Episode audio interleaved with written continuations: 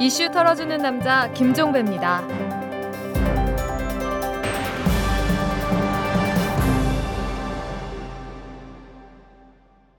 10월 17일 수요일에 보내드리는 이탈남입니다. 이 교육과학기술부가 어제 경기도 교육청에 75명의 공무원에 대해서 징계를 요청하거나 고발하기로 했습니다. 고발 대상자 중에는 김상곤 경기 교육감도 포함되어 있는데요. 고발 사유는 직권남용 및 직무유기라고 합니다. 교가부가 학교폭력 가해 사실을 해당 학생 생활기록부에 기재하라고 했는데 이를 거부했다는 게 교가부의 설명인데요. 자, 학교폭력 가해 사실의 기재를 둘러싼 논란 상당히 심했죠. 이 논란을 해소할 수 있는 계기가 하나 있습니다. 12월 19일에 치러지는 대선 때 서울시 교육감 보궐선거도 같이 치러집니다. 바로 이때 진보 교육감 후보와 보수 교육감 후보가 이 문제를 놓고 대치선을 칠 가능성이 상당히 높습니다. 비록 투표 지역이 서울로 한정된다는 문제는 있지만 민의를 엿볼 수 있는 하나의 창이 되지 않겠습니까? 선거, 이 대선 말고 또 하나가 있다는 사실 잊지 마시기 바랍니다. 자, 오늘은 털기전 뉴스를 생략하고 바로 들어갑니다. 재벌과 모피아의 함정에서 탈출하라. 종횡무진 한국 경제. 재벌 개혁에 앞장서온 김상조 교수. 그가 한국 경제에 던지는 여덟 가지 질문. 우리가 몰랐던 한국 경제의 진실을 파헤칩니다. 더 이상 경제 권력자들의 눈속임에 속지 마세요. 종횡무진 한국 경제. 오마이뉴스가 만드는 책 오마이북. 중소기업, 자영업자, 중산층과 서민, 노동자 등 국민 경제의 구성원 모두가 함께 성장하는 경제 구조를 만들어야 비로소 성장도 지속 가능합니다. 이것이 제가 출마 선언 때부터 강조해온 포용적 성장입니다.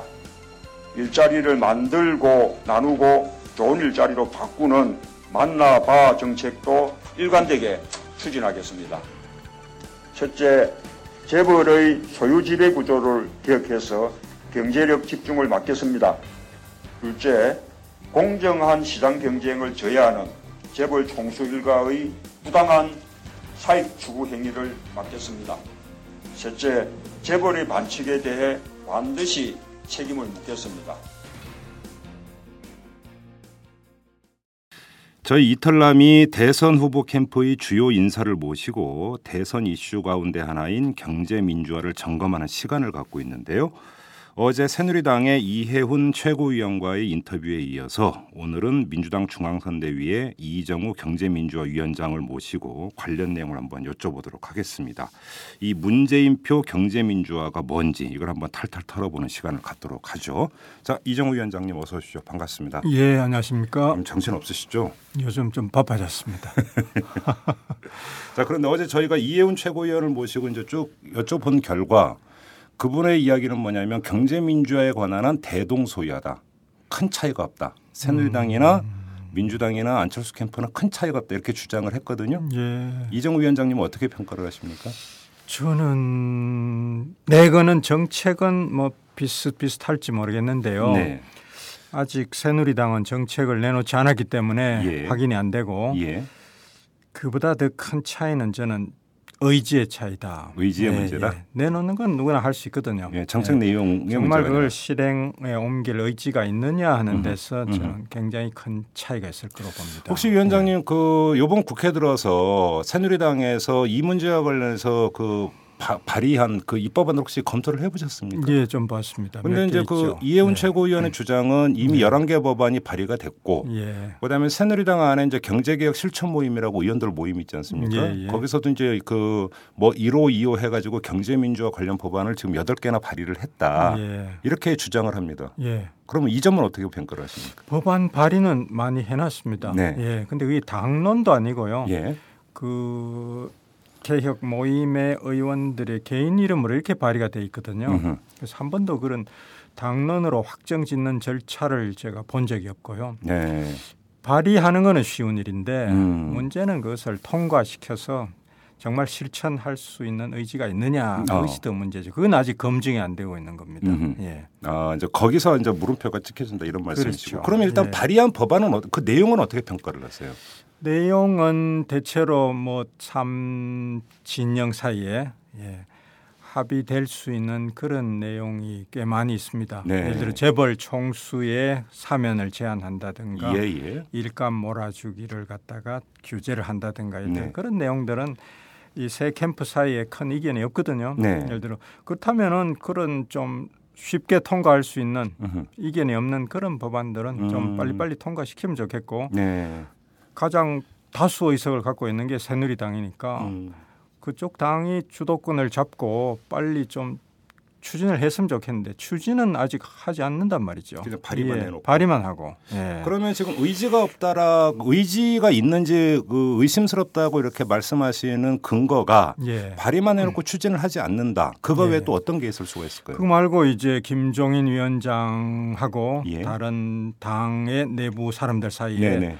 수시로 이렇게 자꾸 이견이 나타나고 있죠. 그렇죠. 김종인 위원장 계속 경제 민주화에 대해서 강한 의지를 표명을 하시는데 네. 이한구 대표를 비롯해서 또는 뭐 다른 여러 사람들이 그 자꾸 딴소리를 한단 말이죠. 이른바 딴지 걸기라고 예, 예 딴지 걸기. 예. 딴지 걸기가 수시로 일어납니다. 음. 그래서 둘 중에 어느 게 본심이냐 네. 했을 네. 때 저는 후자가 새누리당의 본심이고 본색이 아닌가. 어허. 예, 본색이고 음. 그렇다면 김정인 위원장의 저 의지나 저런 건 뭐냐 저는 굉장히 굉장히 좀 의아스러워요. 그러니까 네, 한번 저도 그걸 여쭤보고 싶은데 그러면 김종인 국민행복 추진위원장의 그 경제민주화 의지는 믿으십니까?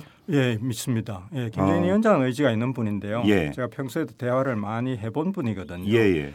그분 의지가 있는데 보면은 그분 혼자밖에 없고요. 네. 옆에서 도와주는 또 같은 목소리를 내는 다른 사람들이 없어요. 음.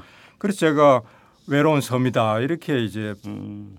이름 붙일 정도고 그러면 수시로 그 다른 사람들이 딴지를 겁니다. 새누리당의 네. 이제 경제개혁 실천 모임이라고 하는 그 모임에 소속돼 있는 의원들이 좀 일정하게 힘이 될 수는 있지 않을까요? 예, 그쪽에서라도 좀 힘을 해서 받쳐줘야 되는데 예. 그쪽에서도 예. 어떤 무슨 조직적인 목소리를 내는 음. 것을 제가 별로 본 적이 없고 음. 오로지 그냥 경제민주에 대해서 시비 걸기 음. 이런 소리만 자꾸 들리니까요. 저는 새누리당의 본색은 예. 경제민주화의 의지가 없는 것인데 음. 다만 이것이 지금 시대 정신이 돼 있으니까 네. 선거용으로 김종인 위원장을 모시다 놓은 게 아닌가 어. 그런 의심을 하고 있습니다. 일종의 간판으로 간판이죠. 예. 예, 예 그런데 좀 흐름을 보면 자그 예. 이한구 원내대표고 김종인 위원장 간의 충돌이 있었습니다.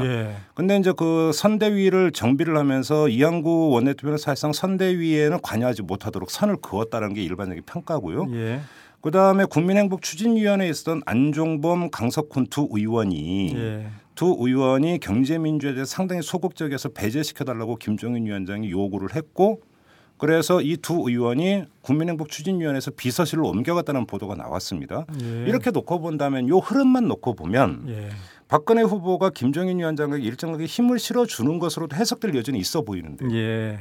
이 점은 예. 어떻게 보세요? 그 점은 그렇죠. 힘을 실어준 건 맞습니다. 예. 예. 안 그러면 김종인 위원장이 집으로 가시겠죠. 예.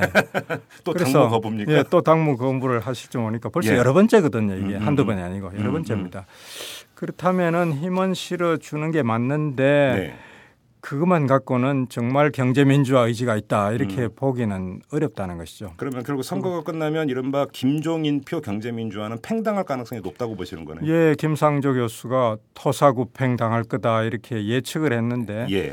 저도 거의 그 예측이 맞지 않을까. 음. 예, 선거만 끝나면은 토사구팽 되지 않을까 뭐 음. 뭐 그런 그 생각이 듭니다. 결국은 예, 그렇다면 예. 간판이 아니라 에더벌룬이네요. 뭐 비슷하죠. 나중에 바람이 빠져버리는. 예, 비슷하죠. 아, 예, 그래서 제가 그 분이 경제민주 의지가 강한 분인데 네. 좀 번지수를 잘못 찾아가신 게 아닌가. 박근혜 후보를 찾아갈 게 아니었다. 그렇죠. 예. 어. 민주당 쪽을 역시 오셨어야 예. 되는데 그러면 지금 이정우 위원장께서 김종인 위원장하고는 평소에도 이제 대화도 많이 나누신 사이라고 하셨으니까 한번 예. 그걸 한번 여쭤보셨습니까? 왜 그러면 김종인 위원장은 박근혜 후보를 선택을 했는지? 아, 제가 그건 최근에는 제가 대화를 좀 못했습니다만은 예. 예. 그분은 이제 그쪽에 가신 이유를 설명을 한 것을 저 보도를 통해서 네. 보긴 봤습니다. 네. 예, 예. 그래서 음. 그 설명을 보긴 봤는데 저는 그, 그 판단이 과연 옳으실까 음. 예, 좀 역시 판단에 좀 실수가 있는 게 음. 아닌가 그런 네. 생각이 듭니다. 먼저 뭐 그거 예. 이제 엎질러진 불이니까 어쩔 수 없다고 치고. 예. 자 그러면 이 점을 한번 여쭤보겠습니다. 예. 그 경제민주화의 개별 개별의 정책 내용을 놓고 보면 얼마든지 조율을 하고 합의를 볼 여지는 있다라는 지금 말씀이시잖아요. 그렇죠. 예. 그리고 이제 많은 사람들이 그런 이야기를 합니다. 이거 경제민주화를 대선 쟁점이 되지도 못하고 어차피 비슷해지는 부분이 있으니까. 예. 그리고 중요한 것은 대선 이후로 미루지 말고 그러면 후보 간 합의를 해서 이번 국회에서 합의 처리해서 입법할 수 있는 거 빨리빨리 하자. 예. 그것이 사회적 공통분모가 도출이 되고 실천 프레임 플랜이 짜여지는 게 아니냐 예. 이렇게 이야기를 하거든요. 예, 예. 그러면 오히려 민주통합당이 먼저 예. 그러면서 우리가 한번 경제 민주화 문제와 관련해서 한번 협상 테이블을 갖고 합의되는 것은 바로 입법으로 가자라고 한번 제안을 할 수도 있는 거 아닙니까? 예, 제안을 했죠. 제안을 새누리당에도 했습니까? 며칠 전에 문재인 후보가 네. 그렇게 제안을 해서 안철수 후보 측에 제안한 거 아니었어요? 아니요, 다 제안했습니다. 새누리당에도 예. 제안을 했습니까? 새 진영이 동시에 만나서 경제민주화 위원장끼리 예. 세 명이 만나서 음. 예, 김종인, 장하성 그리고 접니다. 네. 그렇게 세 명이 만나서 합의할 수 있는 부분은 빨리빨리 해서 입법으로 통과시켜서 음흠. 실천을 하자 네. 이렇게 제안을 했거든요. 네.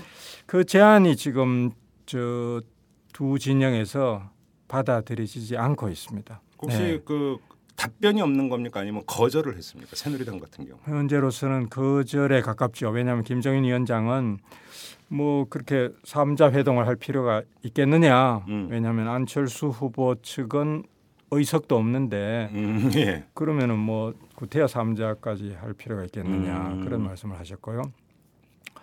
또 그래서 그 삼자가 이제 무산될 것 같아서 그러면 양자 회동으로도 하자 그리고. 이제 예. 제가 제안을 했거든요. 예, 예. 그래서 양자 양자 이렇게 하다 보면은 또 나중에는 삼자까지 발전할 수도 있고요. 예. 예.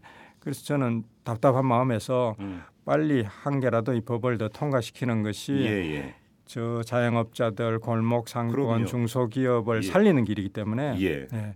그리고 그래서 그 양자 회동이라고 제안했는데 이 양자 회동이 또 잘 받아들이지 않고 있습니다. 음, 예, 예. 양자가 그래서 양자 그 양자라 하면 안철수 안철수 캠프 쪽이 아니라 캠프 쪽에서도 시큰둥하고요. 어제 거부를 했죠. 예, 그걸 저쪽 그러면 장하성, 이정우 이렇게 만나면은 새누리당 지지자들 저쪽 국민을 무시하는 게 아닌가 네. 어, 뭐 이런 이야기입니다. 예.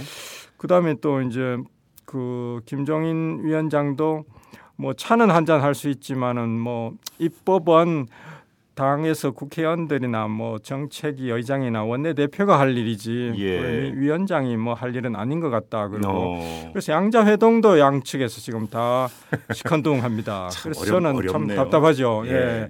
좀 사람이 만나서 이야기하면은 뭐 음. 뭐 서로 통하는 것도 있고 음. 또 의기투합해서 음. 그 합의에 이를 수도 있거든요. 네. 네. 저는 그렇죠. 이 법의 큰 테두리에서 물론 차이는 있습니다. 네. 차이는 있는데 큰 틀에서 공통 분모는 있기 때문에 예. 우선 공통 분모 되는 법이라도 통과시키자 그러니까요. 이런 예. 생각인데 예.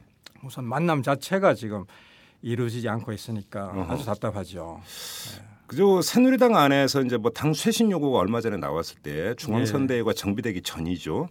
그때 상당히 문제의식을 갖고 있었던 그 포인트 중에 하나가 이한구 원내 대표였다라는 게 새누리당 안팎에서 나오고 있는 이야기입니다. 예. 특히나 예를 들어서 경제민주화 입법이라고 한다면 결국은 원내 대표가 원내 사령탑인데 예. 이한구 원내 대표가 정말 경제민주화에 대해서 의지를 가지고 있느냐 김종인 위원장과의 언쟁을 보호하건대는 별로 의지가 없는 것이 아니냐 예. 이런 것이었는데요. 어, 이해훈 최고위원하고 인터뷰에서 이제 그, 그 점을 그, 그 질문을 했더니 이해훈 최고위원은 뭐라고 하냐면 경제 민주화에 관해서는 이한구 원내대표가 일단 빠진 거라고 보면 된다. 음. 이렇게 얘기를 했거든요. 예. 민주당에서도 그렇게 파악을 하고 계십니까?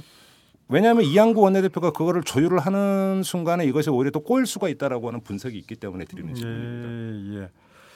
그쪽 당 사정은 저희들이 잘 모르죠. 음. 그래서 이해훈 대 이현 의원이 그렇게 발언을 했다면은 아마 맞겠죠. 네. 예. 음. 그래서 빠진 것이라면은 어 일단 그쪽에서 의지만 있으면은 음. 지금이라도 경제민주화 입법을 추진할 수 있습니다. 예. 그러면 그게 꼭 그 캠프의 경제민주화 위원장급이 아니더라도 예.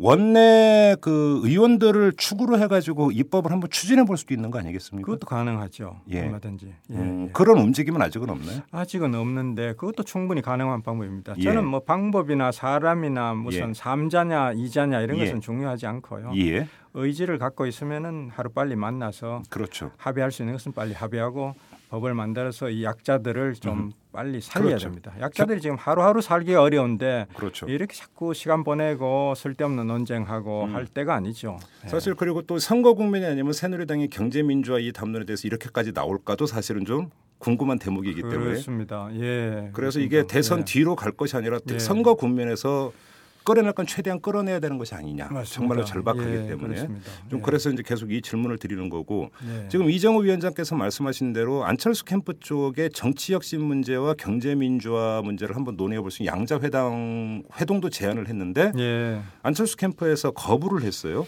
삼자로 가는 게 맞다. 예. 이 점은 어떻게 받아들이십니까? 삼자가 물론 최선이기는 한데요. 네. 삼자를 저쪽 김정인 위원장이 거부하는 이상은 예. 자선책으로 양자 회동이라도 하자 이제 네. 이렇게 됐는데 예. 그게 거부가 됐고 예.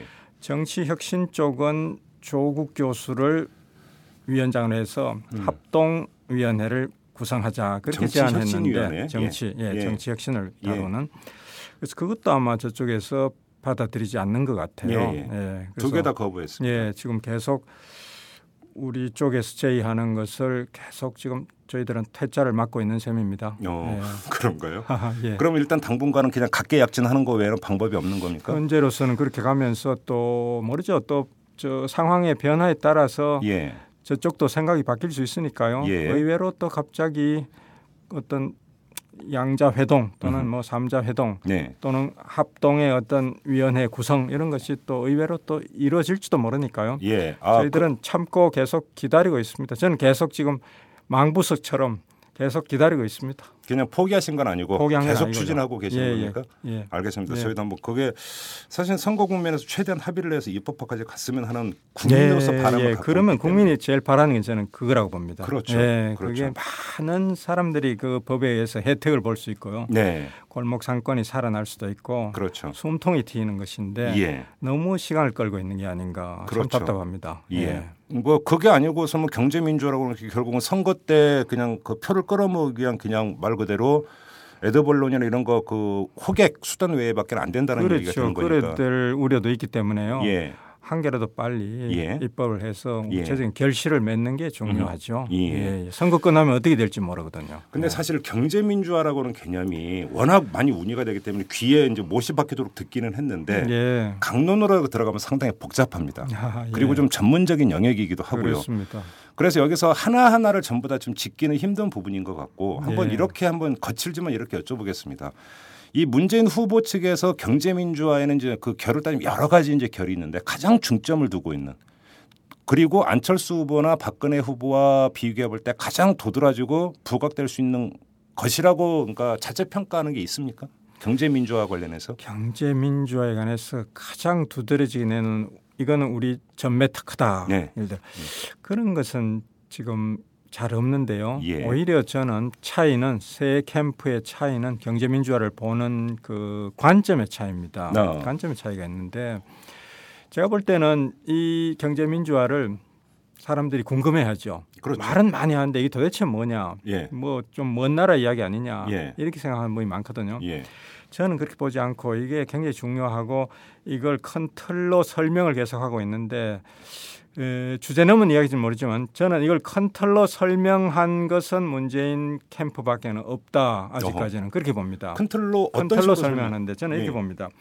경제 민주화와 복지 국가 이게 두 개가 밀접한 관련이 있습니다. 네. 관련이 있는데 지금 이 두 개가 시대 정신이 돼 있거든요. 왜 이것이 시대 정신이냐 하면은 양극화 때문입니다. 그렇죠. 경제 양극화가 너무 심해졌기 때문에 네.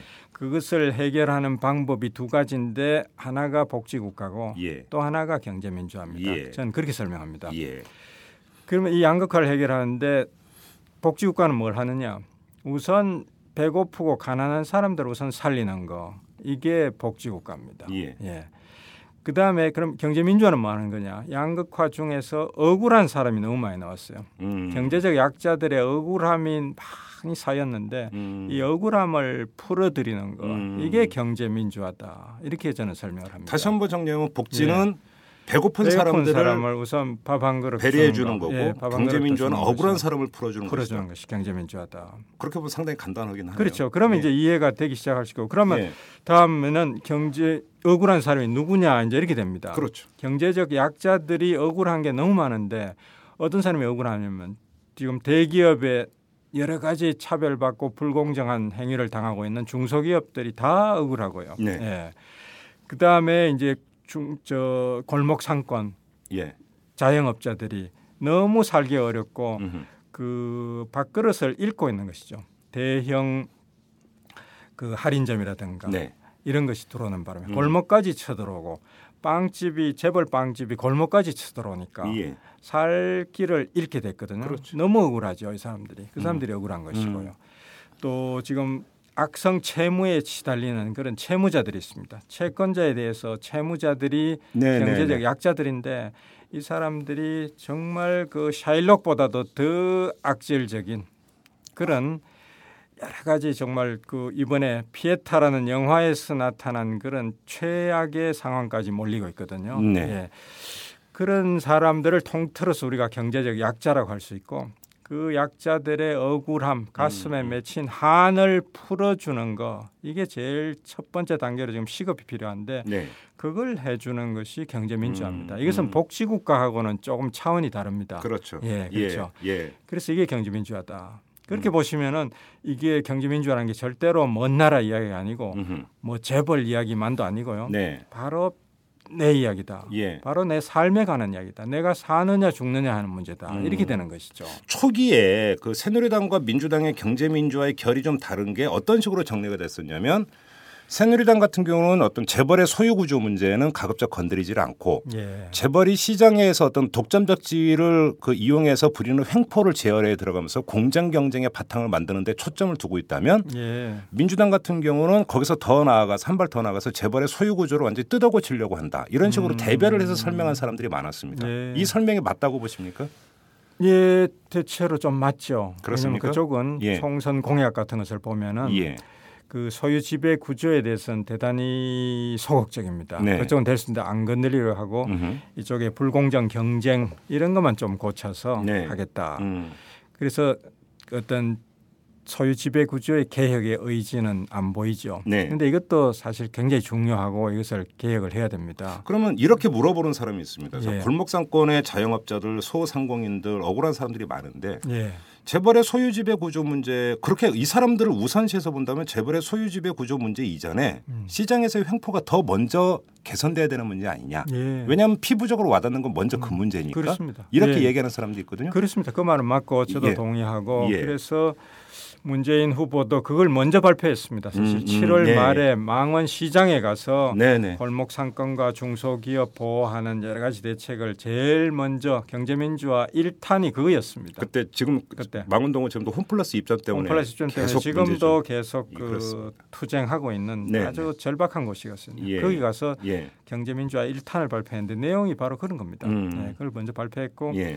지난주에 발표한 재벌 개혁 이건 주로 소유 지배 구조가 중심인데요. 네. 이거는 2탄으로 발표한 것도 이유가 순서를 그렇게 한 이유도 그쪽에 중소기업과 골목 상권이 더 절박하기 때문에 음흠. 그렇습니다. 그래서 그 절박성, 시급성은 저희들도 충분히 그쪽이 맞다고 보고요. 네. 소유 지배 구조는 그에 비해서는 절박성은 떨어집니다. 네. 낮지만은 그러나 이것은 우리나라 재벌 체제가 갖는 오래 묵은 문제가 있기 때문에 이것을 음. 차지해 같이 해결해 가야 되고요. 네. 이것도 시급 절박성은 떨어지지만은 장기적으로 보면 한국 경제를 살리는데 음흠. 반드시 필요한 개혁 조치다. 네. 그런 뜻이죠.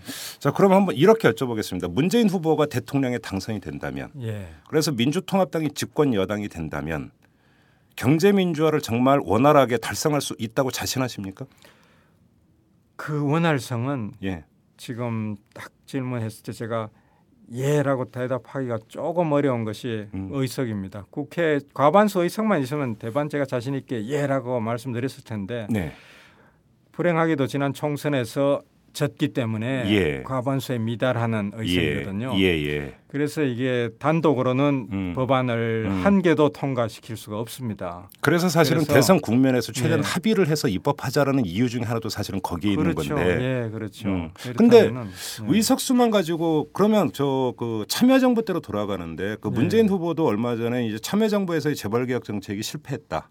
음, 이런 예, 비슷한 예, 발언을 한 걸로 제가 기억을 하고 있습니다. 했죠. 예, 그런데 좀 두번 돌아... 실패하지 않겠습니다. 그렇죠. 그렇게 발언했습니다. 자 그러면 예. 이정우 그 위원장께서는 또 참여정부인데 또 참여를 하셨던 분이시기도 하고 예. 당시 열린우리당은 과반 의석을 획득한 적도 있었습니다. 그런데 왜 재벌 개혁은 그럼 그때는 실패를 했었을까요? 아 예, 그게 참 아픈 질문인데요. 저도 그 책임자 중에 한 명입니다. 네. 그때는 과반수 의석을 갖고 있었고, 예. 예. 그러나 그때가 시대가 조금 지금하고는 달랐습니다. 음흠. 그래서 한 지금부터 한 9년 10년 전의 일인데요. 네. 그때만 해도 예를 들어 재벌 개혁 이런 이야기 함부로 못할 때였습니다. 네, 아, 사회 분위기가 분위기가 많이 예. 달랐죠. 예. 그때 재벌 개혁 얘기하면 굉장히 과격한 사람으로 몰리기 쉽고 네. 안 그래도 지금 참여 정부는 그때 굉장히 좌파다 뭐 이런 이야기를 공격을 많이 받고 있었는데 재벌 개혁까지 꺼내면은 더욱더 좌파로 몰리고 과격파로 몰리기 쉬운 그런 어떤 정치 사회적 환경 속에 있었습니다. 지금하고는 너무 달라가지고요. 기억을 좀 더듬보면 그때 예, 이건희 삼성그룹 회장이 상당히 인기가 많았었습니다. 예, 그렇죠. 그렇죠. 삼성이 아주 국제적인 스타였고요. 예, 그, 그래서 고려대였나요? 예. 그 명예박사기 뭐 얘기 나오고 했던 맞습니다. 예, 예. 그때 예. 사건이 생기기도 하고 그때가 아마 참여정부 그 초기 때였죠. 초기였죠. 바로 그 시기입니다. 예. 예. 그렇기 때문에 이제 상당히 조심스럽게 그러나 이제 개혁할 건 한다 그러고 음흠. 이름도 재벌 개혁이라고 걸지 않고 시장 개혁이라고 해서 좀 네. 온건하게 걸고 예. 그리고 이 하루아침에 하는 것도 아니고 매년 매년 이렇게 계획을 세워 가지고 네. 차근차근 해 나간다. 점진적으로 음흠. 합리적으로 개혁한다. 네. 이런 그 어떤 계획을 갖고 있었죠. 그런데 예. 이제 그 중에 좀 잘한 부분도 있고 음흠. 그러나 실패한 부분도 많습니다. 그래서 분위기가 무르익지 않은 게 예, 제일 큰 문제다. 않았어. 예, 예. 어. 지금은 무르익을 대로 무르익다 할 수 있고 예. 왜냐하면 그 차이가 뭘까를 저도 생각해 보는데요. 예. 그 차이는 저는 결정적으로 차이는 중소기업은 그때도 어렵고 지금도 어렵습니다. 항상 어려웠죠. 항상 어렵죠. 예. 항상 어렵고 불공평한 그런 그렇죠.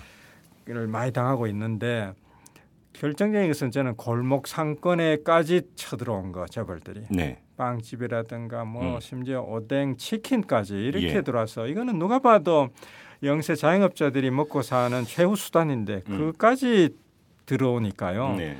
이거는 온 국민이 지금 이제는 분노하는 그런 상황이죠. 국민의 음. 공분이 일어난 상황이기 때문에 네.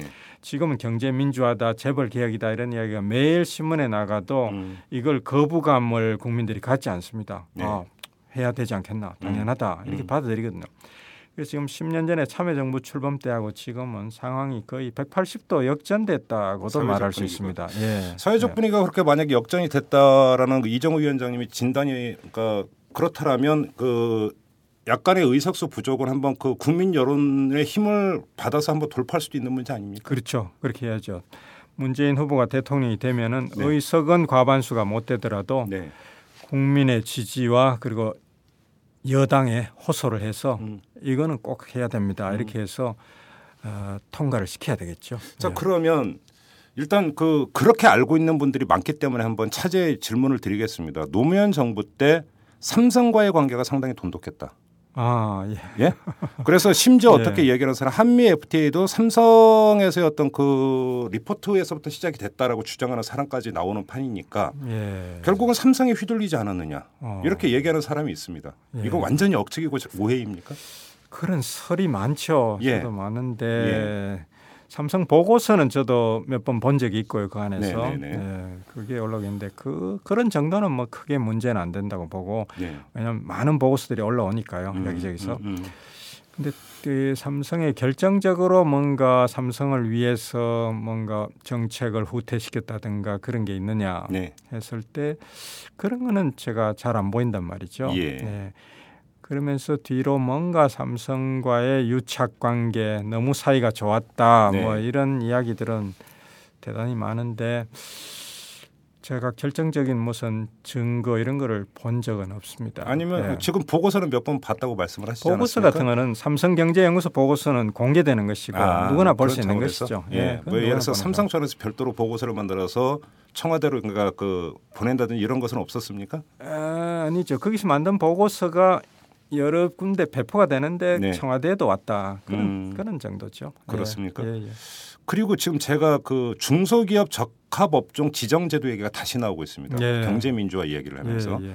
근데 제 기억이 지금 정확한지 정확히 저도 이제 좀 자료를 찾아봐야 되는데 중소기업 적합 업종 제도가 과거에 있지 않았었습니까? 고유 업종이라고 고유업종이라고 해서 예, 있었죠. 있다가 폐지가 됐습니다. 폐지가 된 게 참여정부 때 아닙니까? 그렇죠. 그렇다면 네, 그때 그, 한 예로 그건 실책 아닙니까? 경제 정책에 있어서. 그게 실책이라기보다는요. 그때 네. 왜 폐지를 했느냐 하면은 예.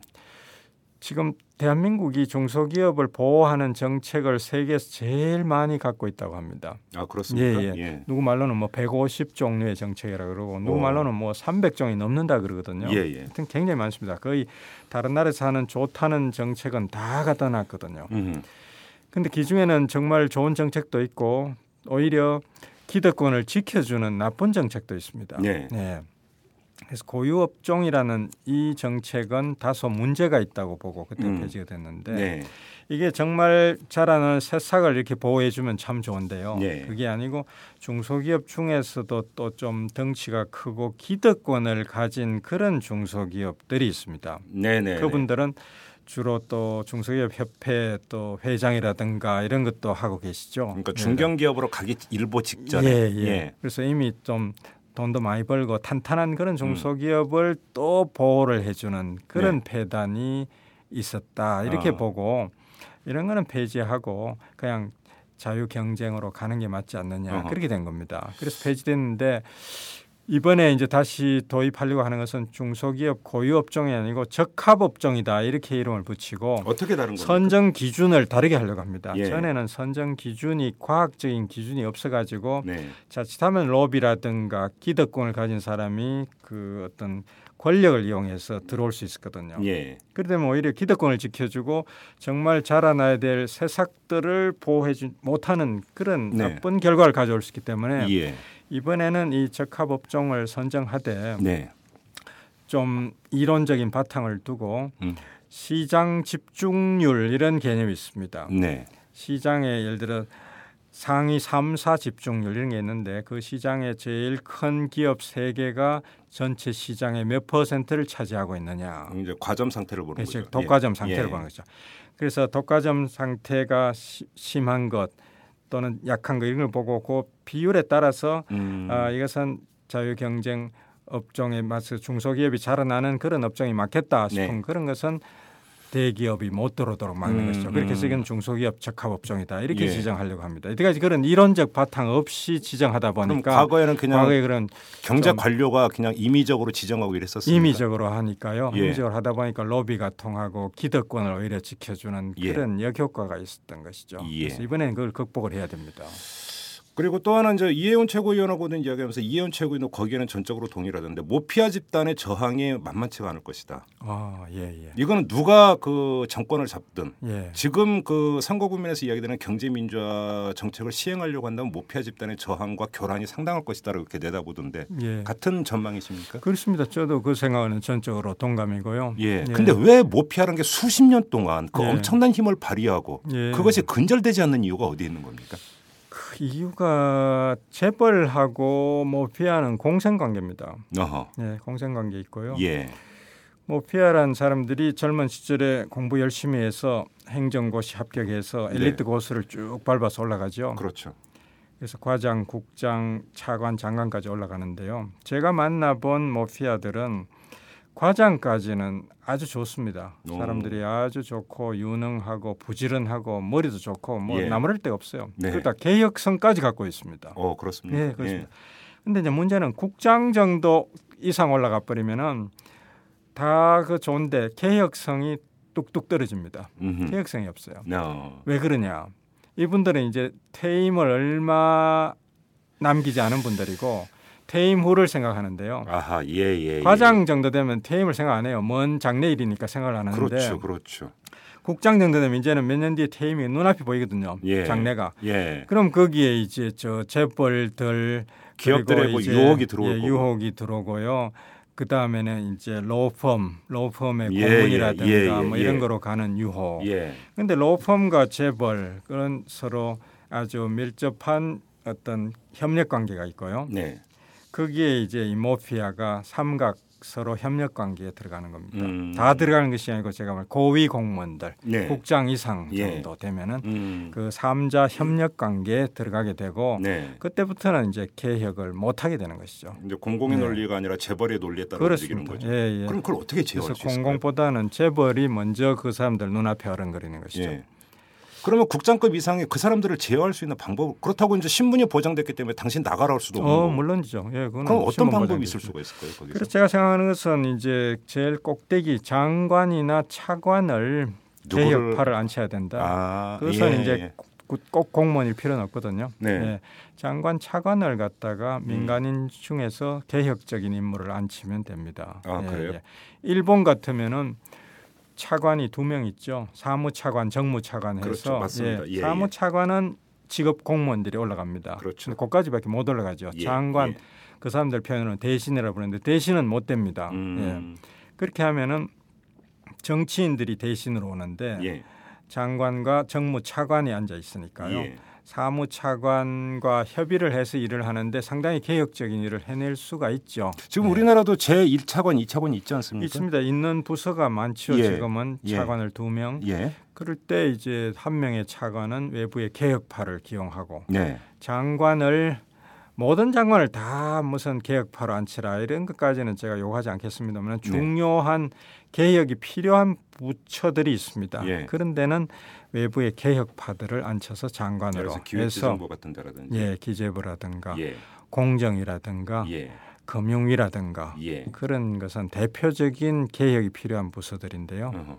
그런 쪽은 저는 직업 공무원들보다는 예. 외부의 개혁파를 수혈해야 된다. 근데 지금까지 역사로 보면 계속 그 모표 출신들이 차관 맡고 장관 맡고 계속 그러니까 예, 계속 돌려가면서 그랬던 예, 거 아닙니까? 그렇게 했기 때문에 예. 개혁이 안 됐던 것이죠. 근데 그 그러면 그 밥그릇을 지키기 위한 그 저항도 상당히 완고할 것 같고 여기에다가 또 하나의 상황 논리가 있는 게 지금 경제가 급속히 하강을 하고 있지 않습니까? 얼어붙고 예. 있습니다. 내년도가 되면 더 어려워질 거라는 게 지금 시장의 일반적인 예측인데 예.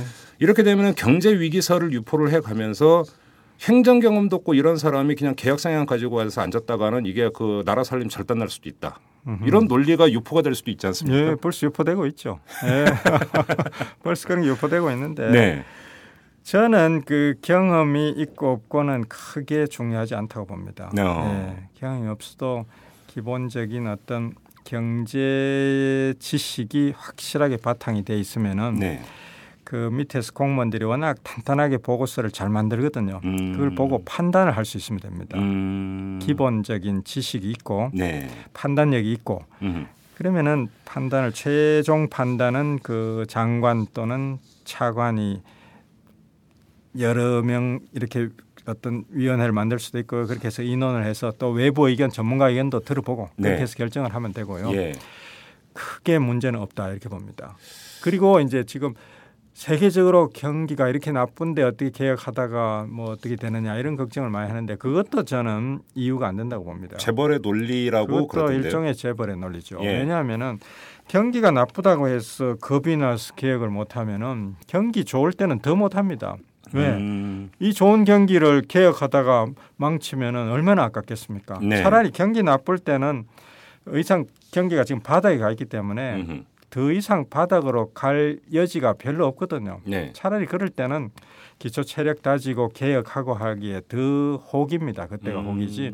정말 좋을 때는 그 정말 이러다가 좋은 경기 개혁 때문에 망쳤다. 예를 들어 오히려 더 욕을 먹을 수도 있기 때문에요. 저는 경기를 보고 음. 개혁을 하느냐 마느냐 이렇게 판단하는 것 자체를 반대하고 개혁은 경기하고 상관없다. 멀리 보고 장기적으로 보고 필요한 과제면 하는 것입니다. 예. 예. 돌아보면 사실 그 1997년에 대선이 있을 때 IMF 외환위기가 터졌고 그렇죠. 김대중 대통령이 이제 당선자 시절에 이제 그 재벌 개혁 그러니까 다섯 개 아닌가요?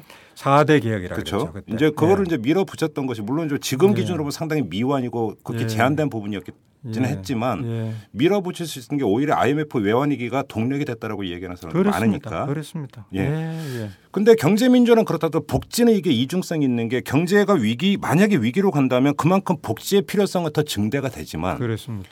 또 한편으로는 복지의 재원도 그만큼 세수가 줄어들 수도 있다 이런 우려도 있거든요. 이 점은 예. 어떻게 그러면 보십니까? 그렇습니다. 경기가 나쁘면 우선 소득세 같은 예. 법인세 같은 게 줄어드니까요. 예. 그두 개가 원, 그리고 부가가치세도 마찬가지네요. 그렇죠. 예. 그세 개의 세금이 우리나라 국세의 7화를 차지합니다. 오, 어, 그 그렇게 많습니까? 예, 그세 예. 개가 주종이라고 할수 있죠. 음. 나머지 세금은 전부 작습니다 비중이. 예, 예. 예. 부가가치세, 법인세, 소득세 어. 세 가지거든요. 예. 네. 그 셋 다 경기가 나쁠 때는 세수가 떨어집니다. 그렇죠. 그래서 그 세수가 떨어지는데 그러나 경기가 나쁠 때일수록 오히려 복지 지출의 필요성은 더 커지죠. 그렇죠, 네. 당연하죠. 네. 그렇기 때문에 에, 저는 이것을 지금처럼 후보들이 세수 증대 이야기를 꺼내기를 겁을 냅니다. 좀 네. 사실 비겁하다고 얘기하는 사람도 많습니다. 좀 증세를 해야 되는 것 아니냐, 네. 복지를 네. 하려면. 지금 우리는 전환기에 있고 예. 획기적으로 빨리 복지국가로 가야 되는데 네. 머뭇거릴 여유가 없어요. 음. 왜냐하면 저출산 고령화의 그 속도가 워낙 빠르기 때문에 네. 빨리 전환을 해야 되고 예. 그렇다면은 그 어떤 지출의 절약이라든가 지출 구조의 전환이라든가 또는 뭐 조세 감면의 폐지 이런 것도 물론 좋은 세수가 되긴 됩니다. 네. 좋은 방법이긴 한데 그것만 갖고는 부족하다는 것이죠. 음. 그렇다면 증세는 불가피하고 그렇다면은 모든 후보들이 지금 삼 후보들이 증세를 이야기할 때다. 어. 그게 정직한 태도죠. 그러니까 예, 예, 예. 예. 그걸 덮어두고 예. 복지만 하겠다 이렇게 이야기하는 음. 것은 예, 그건 거짓말이다. 그러면 쉽죠. 문재인 후보는 예. 증세 얘기를 본격적으로 꺼낸 적이 있나요? 있습니다. 부자 증세를 하겠다 어. 그렇게 이야기를 했고요. 예. 예. 그 부자 증세는 우선 증세라 하면은 1단계가 부자 증세겠죠. 네. 왜냐하면 이명박 정부가 부자 감세를 했거든요. 그렇죠. 그래서 무려 82조 원이나 감세를 했습니다. 예. 82조 원. 예. 예. 그리고 이제 4대강 사업이라는 제가 볼 때는 대단히 어리석은 사업에 22조 원이나 낭비를 했고요. 그렇습니다. 그 합치면 예. 100조 원이 넘는 돈을 네. 꼭 써야 될 때 안 쓰고 낭비를 음. 해버렸단 음, 말이죠. 음, 음. 예. 그래서 이제 그 부자 감세를 철회해야 되고 예. 부자 증세로 가야 됩니다. 음. 예, 부자 감세를 없애주는 정도가 아니고 거꾸로 이제는 부자 증세로 가야 되는데 음, 음. 그것이 1단계가 될 것이고 예. 그건 꼭 해야 될 것이고 그 다음에는 이제 더 합의가 사회적 합의가 된다면은 중산층까지도 이제 세금을 더 내야 되는 거 아니냐 하는 음. 이야기는 그 다음 단계가 될 겁니다. 음. 그것은 에, 그것은 좀 부자 증세를 우선 해보고 그 다음 단계로는 저는 중산층 또는 보편적 증세 이야기도 다음 단계에서는 해야 되지 않을까 그렇게 봅니다. 알겠습니다. 지금 네. 앞서서 이제 문재인 참여정부 부분을 얘기했을 때 그 문재인 후보가 두 번 실패는 없을 것이다라고 이제 이야기를 했다고 이제 말씀을 하셨는데 네. 그러면 두 번의 실패를 방지할 수 있는 가장 중요한 요체는 뭐라고 평가를 하십니까? 요 체가 이제 개혁 의지가 있어야 되고요. 네. 저는 문재인 후보는 개혁 의지가 분명히 있다고 생각합니다. 그렇습니까? 문제는 이제 후보 또는 대통령 혼자서 개혁을 하는 건 아니니까요. 네. 거기를 받쳐주는 세력이 들어가줘야 되는데 그렇죠. 그게 지난 참여 정부를 돌이켜 보면은 아쉬운 점이 그 점입니다. 아, 예, 예. 예. 그때 그 과거 정부에 비해서는 개혁파들이 좀 많이 정부에 들어간 셈입니다. 네. 예. 예. 그래서 뭐 아마추어 정권이다 이런 말까지 들었는데 예를 들어 저도 그 중에 한 명이죠. 예, 저도 외부 세력으로 들어갔고 예, 예. 어, 과분한 굉장히 높은 자리에 있었는데요. 네.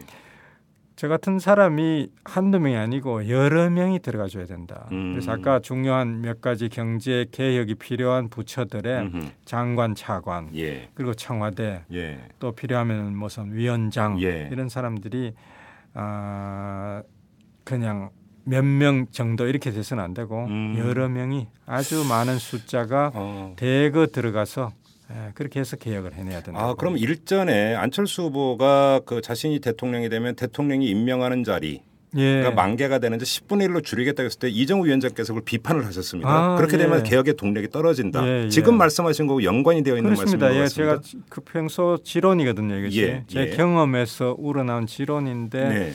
안철수 후보가 그런 말씀을 하셨다 해가지고 그 라디오 인터뷰를 하다 그 발언을 제가 했는데요. 네네네. 그 그냥 질문지에도 없던 예상 밖의 돌발 질문이었습니다. 예. 돌발 질문에 대해서 제가 돌발 답변을 했는 것이 그렇게 음, 됐는데 음, 네. 제 뜻은 이렇습니다. 대통령제가 내각제에 비해서 갖는 장단점이 있는지 예. 단점은 제왕적이다 이런 단점이 있죠. 음흠. 그러나 장점이 있다면 개혁을 할 수 있다는 겁니다. 네. 내각제는 사실 서로 싸우다가 또 정권이 바뀌기 쉽고 불안정하고 개혁이 좀 어려운 단점이 있거든요. 네. 대통령제는 강력하기 때문에 음. 제왕적이라는 단점도 있지만 개혁을 하려면 할 수 있다 네. 이거죠. 네. 예. 개혁하는데 대통령 혼자 못 하거든요. 예. 우군이 필요하고 그 우군이 대거 정부에 들어가 줘야 됩니다. 음. 그런데 그 임명권, 그 소중한 임명권을 10분의 1만 쓰고 10분의 9는 돌려드리겠다 이렇게 말씀하시는 걸 보고 제가 깜짝 놀라가지고 어 그거는 아깝다. 음. 정말 우군을 많이 정부로 음. 같이 들어가서 개혁을 해야 됩니다. 개혁을 해도 될똥말똥 잘 모르겠어요. 그러니까 왜냐하면 그 한국이 워낙 기득권층의 보수 기득권층이 두터운 나라이기 때문에 반세기 동안 이어진 예, 기득권 반세기 동안 그 예. 기득권 구조를 깨려면은 음흠. 대거 우군이 들어가줘야 되는 것이죠. 그렇죠. 이제 근데 네. 가장 기본적인 것은 자격 없는 낙하산 인사는 안 된다라는 것에는 뭐 그거는 아, 이견이 없는 예, 거 아니겠습니까? 그렇죠. 예, 예. 그런 자격 없는 사람을 낙하산으로 내려보내고 그런 것은 안 됩니다. 네. 그것은 반성해야 되고 예. 아마 안철수 후보가 그렇게 말씀하신 거는 주로 그걸 의식해서 했을 예, 거다. 예, 저도 그건 이해합니다. 예. 저도 동의하고요. 저는. 예. 그러나 꼭 개혁이 필요한 것에까지 음. 이걸 양보하고 음. 그 임명권을 행사하지 않는 것은 음. 저는 그 맞지 않다고 보고 그것은 우군이 많이 필요한 것이죠. 알겠습니다. 마지막으로 이 질문을 드리고 싶은데 안철수 캠프에서는 공식적으로 발표는 안 했습니다만 한 언론이 보도하기를 그 이제 문재인 후보가 책임 총리제를 언급을 하셨지 않습니까? 예. 그거 비슷하게 대통령이 외교 통일 국방을 그 담당으로 거기다 하나 더 플러스 하나가 미래기획부를 신설을 하겠다. 음. 그래서 이제 미래기획부가 이제 경제 계획을 총괄해서 계획을 짜고 예. 여기다가 이제 그 성장 동력, 과학 기술 영역을 포함을 시켜 가지고 앞으로 우리나라가 먹고 살 게 무엇인가를 집중적으로 입안하고 짜는 음. 이 부처 부처가 되겠죠. 부처를 하나를 신설해서 이것까지 대통령이 관장을 하고 나머지 음. 내치는 총리한테 음. 맡긴다. 음흠. 지금 이런 구상을 하고 있다는 보도가 나왔습니다. 그러면 예. 이 보도가 그 사실이라고 전제해 놓고 본다면 예. 예를 들어서 모피아의 저항이라든지 교란이라든지 이런 거 만약에 미래기획부의 경제 운영의 틀이라든지 이런 것들이 그쪽으로 옮아간다면 예. 그리고 대통령이 직접 관장을 한다면 일정하게 그게 좀 제어될 수 있고 해소될 수 있는 측면도 있지 않을까요? 그런 생각도 음. 그러니까 얼치기 입장에서는 좀 드는데 어떻게 보십니까, 위원장님께서? 예, 그 구체적인 내용을 좀 봐야 판단할 것 같은데요. 네. 미래 기획 부 안에 재경부 네. 그리고 저는 아까 말씀드렸지 경제의 제일 계획이 필요한 것이 재경부하고 예. 금감위 또는 금융위하고 예. 공정위 이세 예. 개입니다. 예. 예. 이세 개는 저는 개혁파가 꼭 들어가서 음. 앉아서 일을 해야 된다고 음. 보고 예. 그 나머지는 좀 일상적으로 일어나는 이런 일을 맡는 부처들도 많은데요. 그런데도 물론 개혁은 필요하겠지만은 아주 대대적인 계획이 필요한 것은 아니죠. 네. 예, 그런 것은 좀 부차적이다 이렇게 음, 봅니다. 음.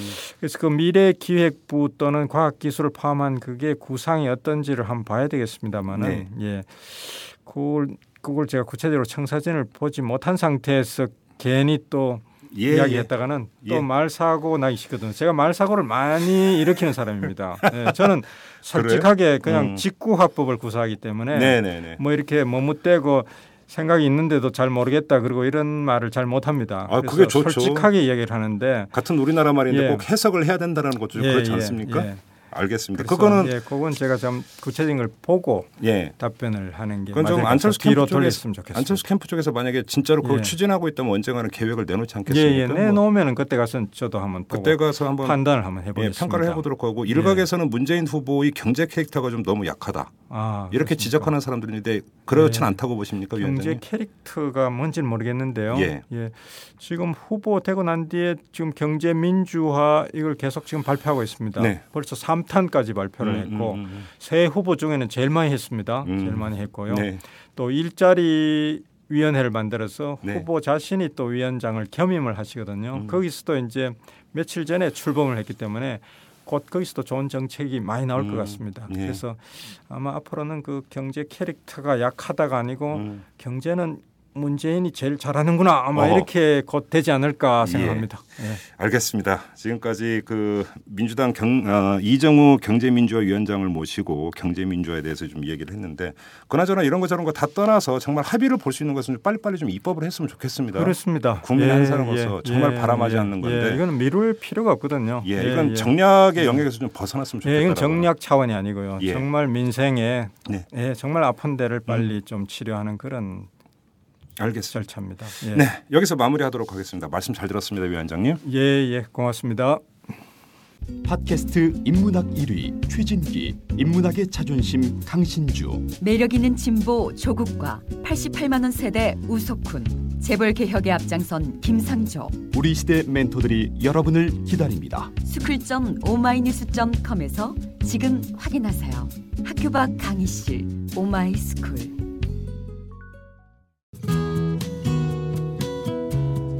오마이뉴스 대표 오연호입니다. 이슈 털어주는 남자 이털남 마음에 드시나요?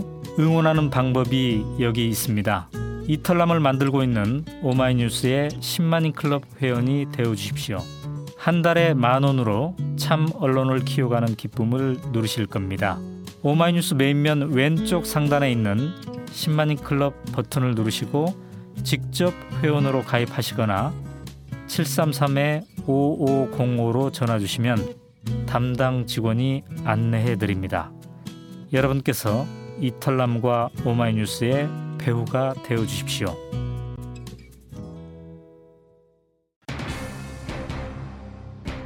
민주당의 이정우 경제민주화위원장은 두 번의 개혁 실패는 없다는 문재인 후보의 말을 환기시키면서 재벌 개혁의 환경이 많이 바뀐 점을 강조했습니다. 참여정부 때보다 지금의 개혁 요구가 훨씬 높다는 그런 진단이었는데요. 여러분 동의하십니까? 동의하신다면 경제민주화의 주역은 바로 여러분입니다. 이만 마치도록 하겠습니다. 지금까지 이탈남 김종배였습니다.